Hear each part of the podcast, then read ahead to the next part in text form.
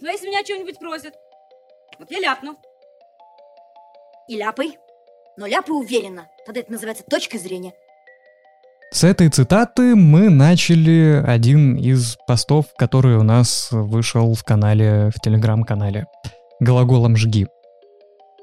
Про уверенность уверенным голосом и без пауз сегодня, сейчас будем говорить. Глаголом жги сердца людей. Что мы хотим рассказать про уверенность, Оль? Здесь говорить надо. Вот я и посыпалась сразу же. Вот, что, что такое? Что? что такое уверенность, мы хотим обсудить. Да, что такое уверенность? Уверенность, на мой взгляд, вот первое, что приходит в голову, это отсутствие сомнений. Ну, когда ты исключаешь сомнения в том, что ты не прав или говоришь что-то не то. Ну, если уверенность э, касается речи. Ты говоришь с уверенным видом. Уверенность еще проявляется, кстати, в виде, в том, как ты выглядишь в голосе, в тембре голоса, потому что неуверенный человек запинается, говорит как-то... И мямлет. Мямлет, да. Еще, кстати, признаком уверенности или неуверенности можно в качестве такого признака выделить мои любимые хезитационные паузы, о которых я уже много раз говорил, потому что если человек уверен в себе, если он хорошо разбирается в том, о чем он говорит, он допускает меньше, ну, у него появляется в речи меньше хезитационных пауз. Если он не уверен в себе или если он не разбирается в том, что он говорит, у него этих пауз очень много, и поэтому э, его речь, ну, звучит очень э, неуверенно. Может быть, даже человек не то, что в себе, как, что значит в себе не уверен, он не уверен в той информации, которую он пытается донести до людей.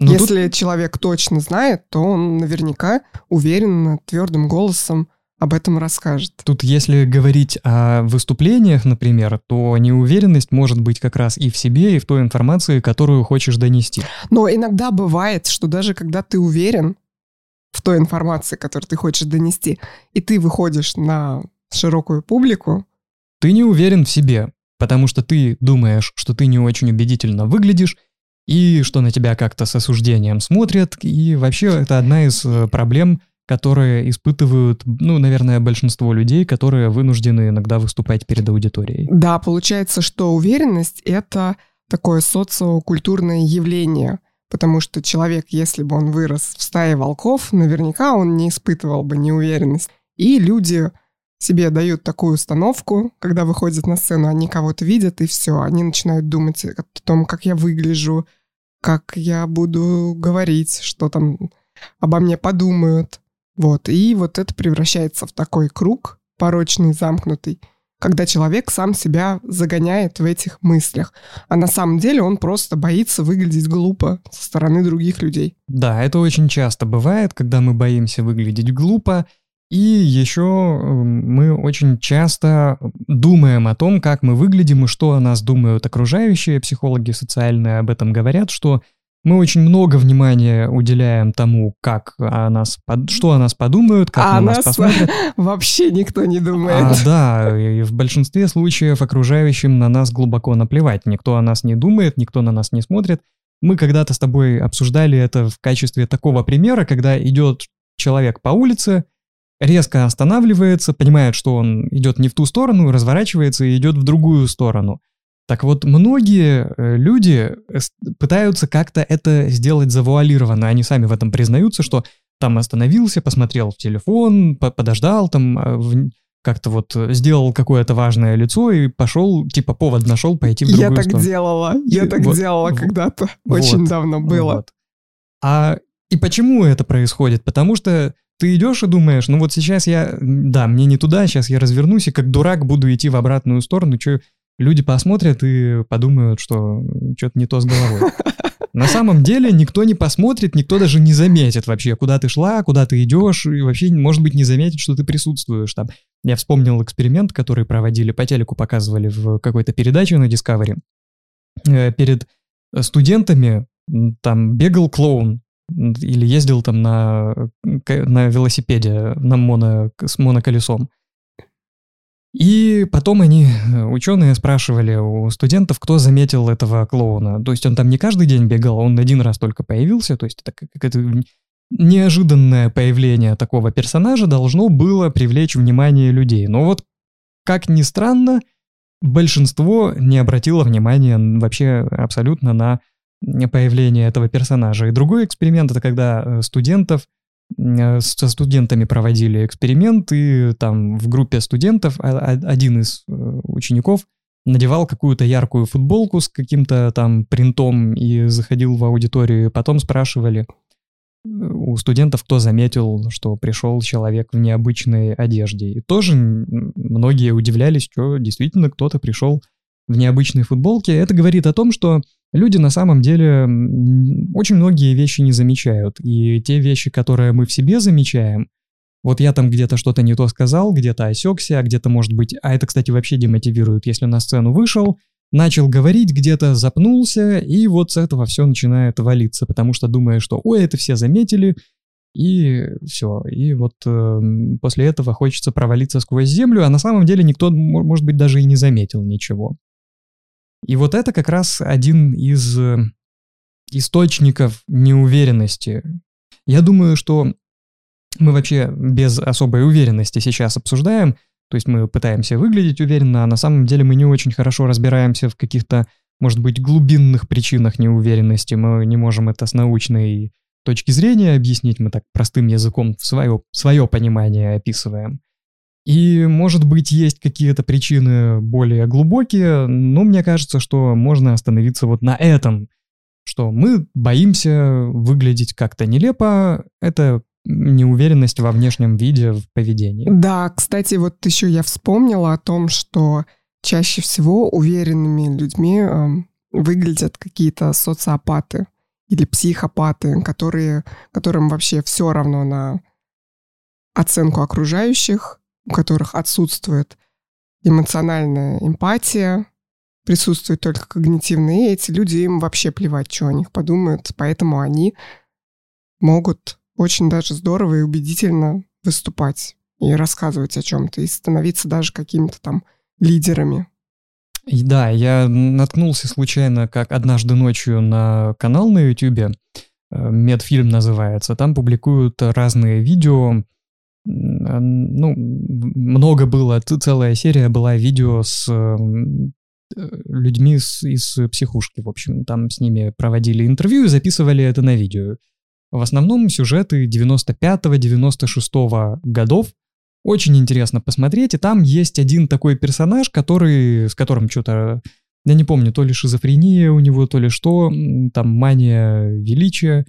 Не помню, в общем, что, но все, вот многие в комментариях сошлись во мнении, что в 95-м году ему поставили диагноз, тот, который ему поставили, а в 2022 году он бы вполне мог бы быть каким-нибудь коучем, тренером по личностному росту, потому что очень уверенно говорит э, такие замысловатые вещи, но и харизматичный очень человек. То есть видно, что вот у него неуверенности нет абсолютно. Он прекрасно себя чувствует, ну, жаль только вот нездоровый человек. Хотя, кто знает, может быть, в современном мире это уже и норма. Иногда встречаешь таких людей, и кажется, что, да, 20 6-27 лет назад они бы, наверное, сидели в, в палате, и с ними бы записывал интервью доктор, психиатр. Вот, э, значит, э, чему мы приходим, если речь идет о выступлении публичном или о разговоре, о какой-нибудь презентации, о собеседовании, кстати, то для того, чтобы избавить себя от неуверенности вот этой вот внешней, то я имею в виду не содержательную неуверенность, Э, нужно перестать э, думать о том, как на нас будут смотреть, что о нас будут думать, и понять, попытаться себя настроить на то, что большую часть наших каких-то огрешностей, э, наших ошибок, которые мы допускаем, никто не замечает.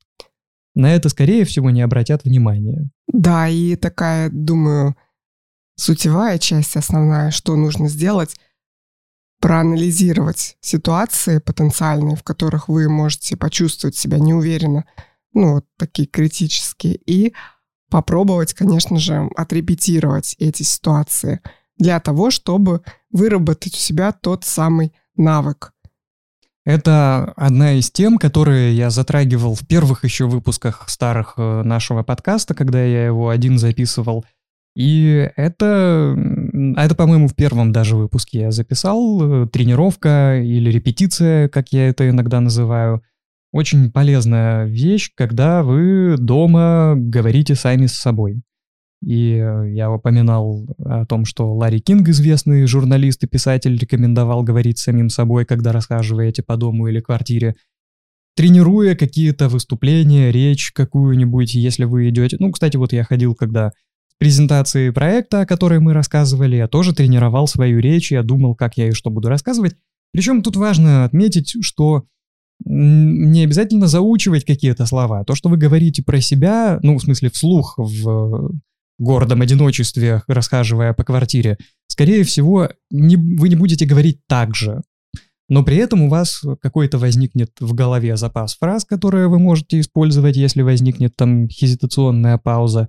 Будет э, осознание того, что вы очень хорошо понимаете, о чем вы говорите, и, скорее всего, говорить будет гораздо проще. Но это уже касается и не только внешнего вида, и каких-то проявлений неуверенности внешней, но и неуверенности в содержании. Для того, чтобы быть уверенным, нужно быть уверенным в том, о чем вы говорите, и не иметь сомнений, насколько вы правы.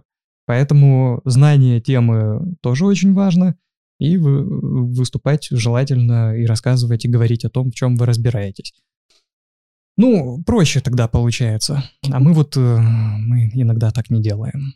Но все равно стараемся выглядеть уверенно. Да, я думаю, что, может быть, как-то еще немного заострить внимание на навыки для того, чтобы объяснить, каким образом вообще этот механизм работает. Потому что когда ты знаешь, как это работает, тебя это еще дополнительно успокаивает. А, То есть, что, что такое навык? Да.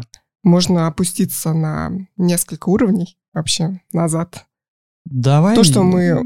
Ну, можно поговорить про поведение, что это такое. Ну, это как раз, да, актуальная сейчас тема, потому что ты изучаешь именно это, да, и вот э, очень хорошо, что ты хочешь об этом поговорить, потому что, рассказывая кому-то, лучше понимаешь то, что изучаешь. А что ты глаза, глаза так Все, у закатываешь? меня сразу все вылетело из головы. А вот все, я выключил в тебе уверенность, теперь давай ее включай. А что касается навыка, то давай так, я расскажу то, что я знаю про навык, а ты расскажешь то, что ты Давай. знаешь. Я знаю, что навык — это некая автоматическая или автоматизированная, скажем, модель поведения, которая вырабатывается путем многократного повторения. Выполнение упражнений, выучки, тренировки. То есть это что-то, какое-то действие, которое автоматизируется и которое, к которому сначала нужно прилагать какие-то умственные усилия для того, чтобы его совершить. И впоследствии, которое становится полностью автоматическим и не требует э, затрачивать ресурсы мозга на его осмысление. В качестве навыка можно привести какие-нибудь коммуникативные навыки. Это целый комплекс навыков, связанных там с ораторским мастерством, например, выступления со сцены. Но почему-то мне чаще всего в качестве навыка на ум приходит управление автомобилем. Когда мы управляем машиной с, автомат... с ручной коробкой передач, с механической, то есть мы, если только учимся, смотрим на селектор КПП, не можем запомнить, в каком направлении нужно сдвинуть эту ручку, нам приходится подумать о том, куда ее сдвинуть, на нас инструктор обязательно в автошколе орет, не смотри на коробку, смотри на дорогу. И потом, если мы это делаем раз, другой, третий, четвертый, десятый, у нас это появляется навык, и нам уже не нужно думать о том, как переключать передачи в машине. Вот мне интересно, у меня этот навык выработался, когда я учился в автошколе, а потом я все время ездил на машинах с автоматом.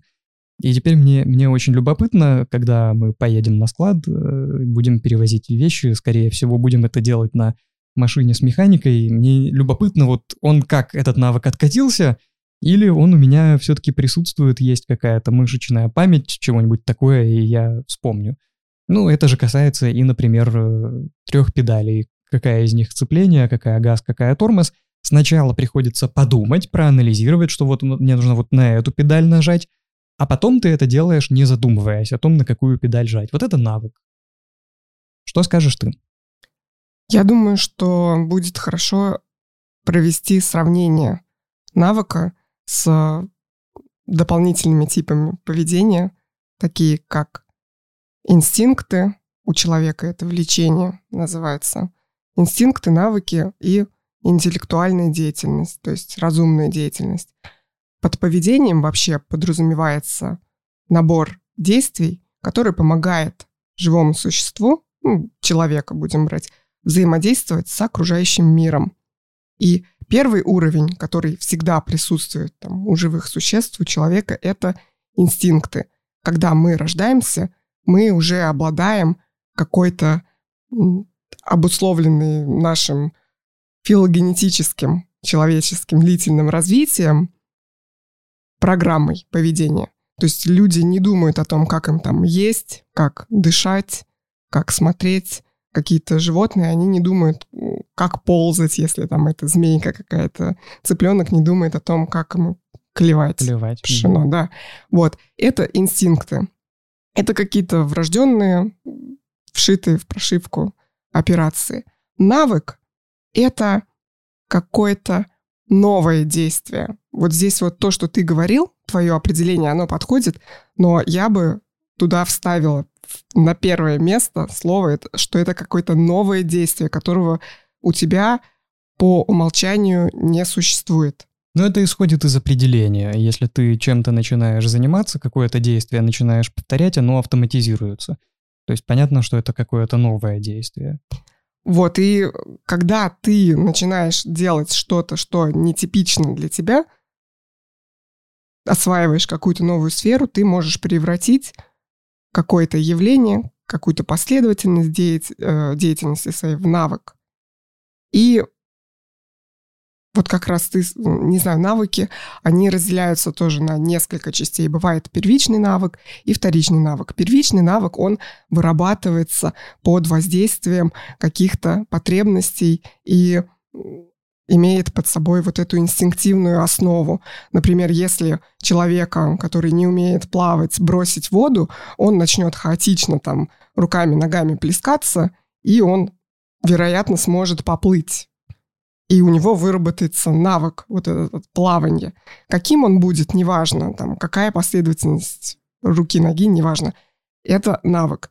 И с другой стороны, если человек будет ходить, например, на секцию, там ребенка отвели на плавательную секцию, где ему будут обучать вот этому навыку, технично скажут, в какой последовательности, какой рукой, какой ногой двигать, и человек начнет развиваться, он тоже будет вырабатывать вот этот навык, но здесь у него уже будет включена интеллектуальная часть, он будет продумывать вот эту вот схему, первично себе чертить, каким образом он будет вот это вот делать и вот это вот учить. Тут, чтобы не запутать, стоит э, добавить, что если человека бросить в воду, и он начнет плескаться и сможет поплыть, если он сможет поплыть, э, у него не сразу, не молниеносно выработается навык, а исходя из определения, его нужно будет какое-то количество раз бросить в воду для того, чтобы этот навык выработался. То есть он не выработается, навык этот за, одно, за одну итерацию. Ну, как минимум он поймет, каким образом работает вот процесс плавательный, каким образом он осуществляется. Да, что он... нужно двигать руками и ногами. Он поймет, и какое-то время ему придется все-таки осознанно это делать. Также и у цыплят, которые обладают инстинктом глотания, могут глотать семечки, если перед ними в опыте там рассыпать какие-то камешки, бисер, цыпленок будет глотать все подряд. И только посредством научения, как раз-таки многократного повторения вот этого действия, там, клюнул бисер, камешек, зерно, когда он поймет и научится различать зерно от э, посторонних предметов, тогда у него уже это закрепится в навык, который потом будет доведен до автоматизма и как будто бы можно даже, ну, грубо говоря, перейдет в разряд инстинктов. Это уже не будет чем-то новым. Вот также и работают интеллектуальные процессы. Когда ты начинаешь учить что-то новое, принципиально для тебя осваивать новую сферу, сначала ты задумаешься над этим, посмотришь, как это работает, специально будешь стремиться к тому, чтобы что-то освоить, и впоследствии – вот эту твою новую деятельность, ты ее обратно как бы откатишь на э, предыдущий уровень в навык как раз-таки от интеллекта, многократным повторением, деятельность опять автоматизируется, перейдет навык, то есть откатится. И вернемся от навыков к уверенности все-таки, да? Мы теперь скажем, что если вы хотите выглядеть уверенно, мы говорим сейчас о тех вещах, о тех э, событиях, которые могут быть связаны с коммуникативными навыками. Если вы хотите выглядеть уверенно на презентации, на собеседовании, на переговорах деловых, да или просто в дружеской беседе, нужно вырабатывать соответствующие навыки, а навыки вырабатываются путем многократного повторения. И Поэтому... репетиции, да. И репетиции. Репетиция помогает выработать э, те или иные навыки или в той или иной степени. Ну, конечно, самое главное, это если вы хотите говорить, нужно говорить. Есть такая вот э, такой рецепт, самый элементарный. И поэтому, да, ну, значит, вот одно выступление, другое, третье, много-много презентаций приводит к тому, что появляется в какой-то момент уверенность, потому что поводы для неуверенности исчезают, человек понимает, что я в этом настолько преисполнился, что больше мне ничего и не надо. Да, и вот важное как раз замечание, что навык, он вырабатывается и закрепляется именно в действии, именно в деятельности – пока вы не будете физически как какие-то акты осуществлять, вряд ли вы закрепите этот навык. Да, очень важное замечание, и поэтому действовать нужно, а не на диване валяться, как мы иногда любим делать. Да, и представлять себе, какими классными ораторами мы будем когда-то. Вот сейчас еще почитаем теории вот да, да, это ведь о том, что если ты теорию читаешь о том, как выступать со сцены, например, или как вести деловые переговоры, ты от этого выступателем или переговорщиком не становишься. Нужно это делать, нужно пробовать. Ну, впрочем, я думаю, это прописные истины, хотя не факт, что всем очевидные. Давайте спросим у наших э, слушателей, которые придут в комментарии и напишут, какие коммуникативные навыки у вас есть и в каких из них, э, в каких сферах коммуникации вы не чувствуете себя уверенными. Расскажите, может быть, какую-нибудь историю, когда вы прям себя совсем неловко и неуверенно чувствовали, или наоборот, какую-нибудь историю, в которой вы были абсолютно уверены в себе.